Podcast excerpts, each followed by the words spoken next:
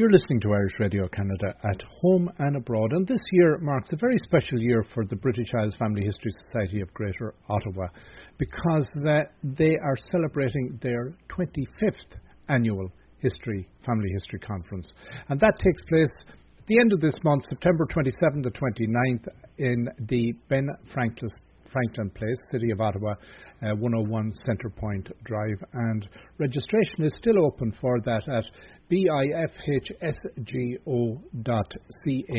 And as is the pattern at all of the conferences, BIFHSGO brings in experts in a variety of fields. And this year, one of the ladies that is coming in, who is an expert genealogist, is Nancy Loe. And after a long career in libraries and archives, Nancy now writes at Sassy Jane Genealogy. And she lectures frequently at US and international genealogy conferences. And her specializations, organising research and US and European records. And I must say, organising research in itself would be a task. Nancy, thanks a million for agreeing to come along for a chat. It's wonderful to be here. So let's organising research. Um, that's nearly a personality issue. um, I think it's something that um, most of the genealogists that I talk to, and I talk to many of them, um, are usually are are um, a bit at sea when it comes to something like this. I think we do a great job of teaching people how to find records, but once you have them and you own them yourself, it can be a challenge to keep them organized so that you can find them again when you need them. Ah, so now I'm, I'm catching on because I, I guess I have always operated on the basis that I try to um, identify my files by date. So, like if I came across a relative that was born on the uh, 1st of January in 1863, I would title my file 186301 um, 01 and then put a name after it. So I figure chronologically has been a good way for me to try to keep track. Well, one of the things that I always teach is that if you have a system that is working for you, you should stick with it. Um, but for those people who, again, are a bit um, overwhelmed um, they've been fortunate enough to find some really great records about their ancestors, but then when they need them again, they can't find them. So um, some of my presentations provide a structure so that you can organize your own research and be able to retrieve it on demand. So while you spent a long career in libraries and archives, what brought you towards genealogy? Well, I think they go hand in hand. Um, one of the things that uh, I knew I would miss when I left the university was uh, being in touch with primary sources, with documents that have been created in the past. And um, because I had been working on my own family history, helping some friends, I realized that this was a perfect second career uh, because I'd still be able to access those wonderful original documents and I'd be helping people at the same time. So it's, in a way, it's just an extension of my original career.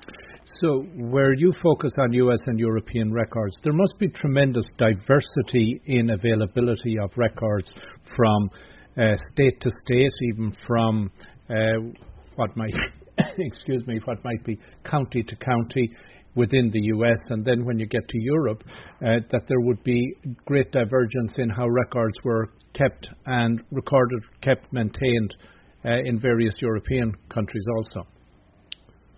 That's an excellent point. Um, and the thing I would say is if this were, if genealogy w- were an easy thing um, to do, it wouldn't be fun.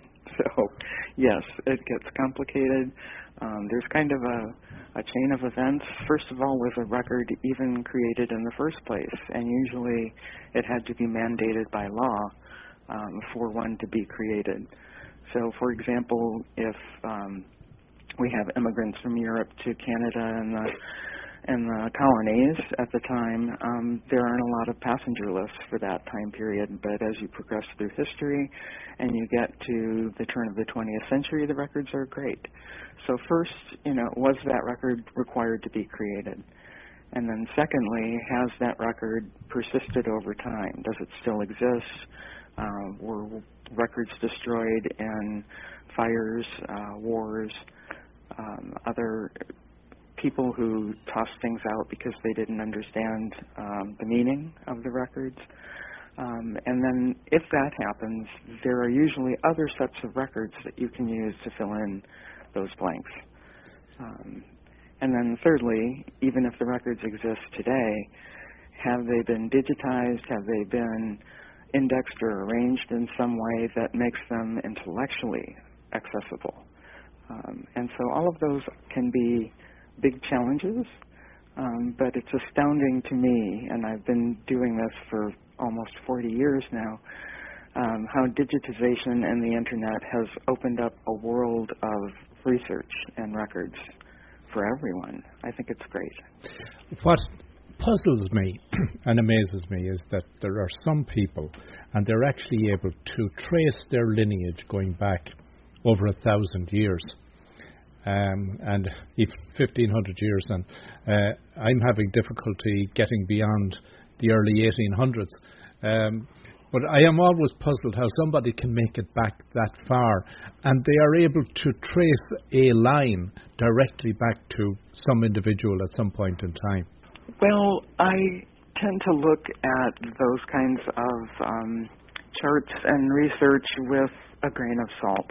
And um, while I'm sure the genealogists who believe they have gone that far back are very earnest and and have faith. Um, I think too often when you see research like that, it's someone who has decided they're related to someone famous. Because quite frankly, before let's say 1500, 1550, there just aren't a lot of records unless you were a prominent person.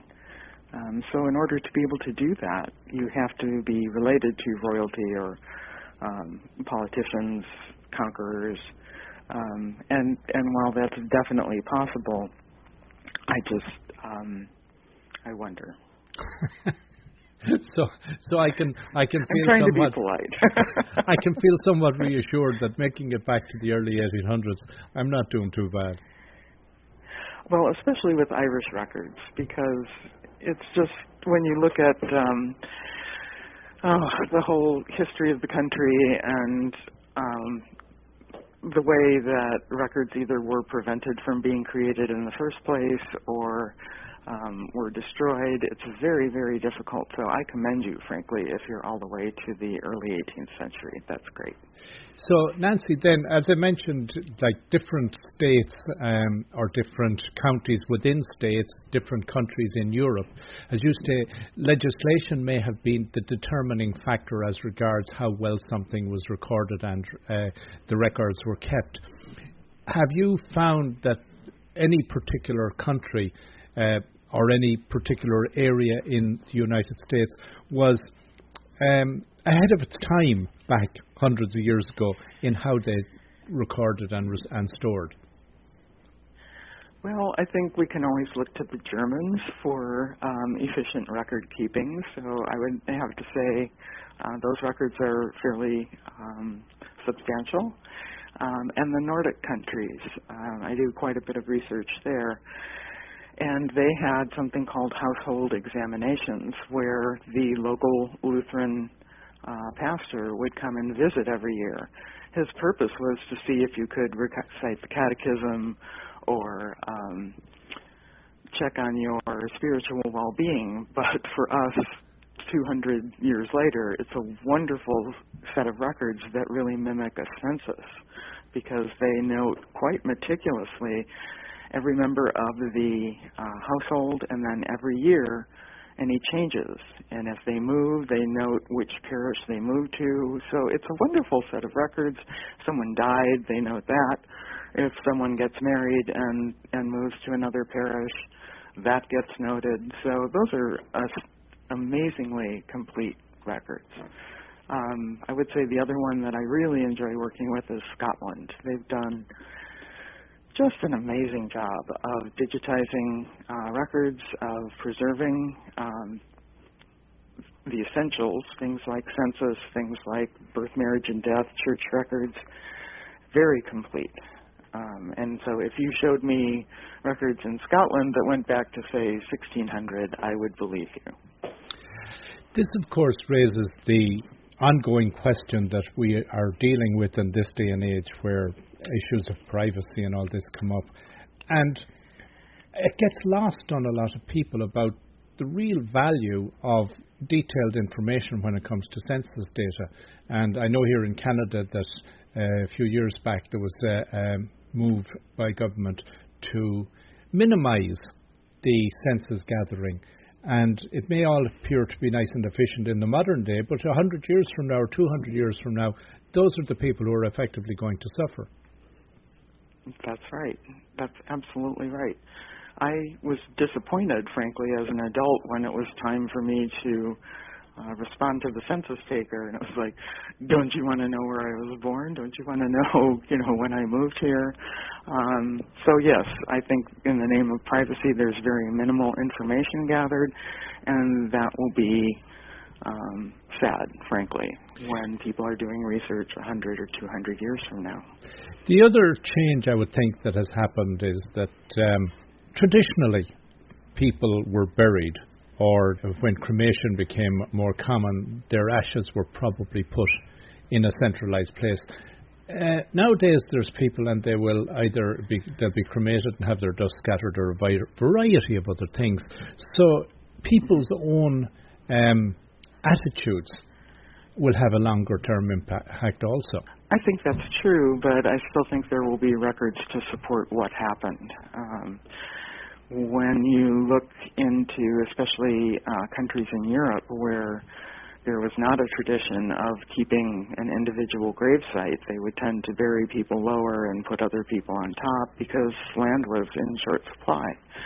Um, I discovered this in my own family. My Austrian great grandfather, who died in Chicago, at a young age, and the family was so poor they rented a grave for him in a Catholic cemetery. And when they couldn't come up with the full price at the end of the term, they just buried him lower and they put someone else entirely on top. So, uh, fortunately, there were enough records for me to determine. I was able to go there, um, but it's a completely unrelated person who has the headstone and the marker. So cemetery records can be complex too. Indeed. So, Nancy, we don't want to take away your thunder, and I'm sure uh, the record keeping, as you say, it's a, such an integral part of anything to do, and yet there's this enthusiasm when you start doing your research to just uh, grab a pencil, a piece of paper, and start writing things down without, like everything else, saying, I need to approach this in a logical, orderly fashion from the first step I take. So um, eh, I'm, I'm, sure as I'm, I plan on being there and look forward to hearing your full presentation.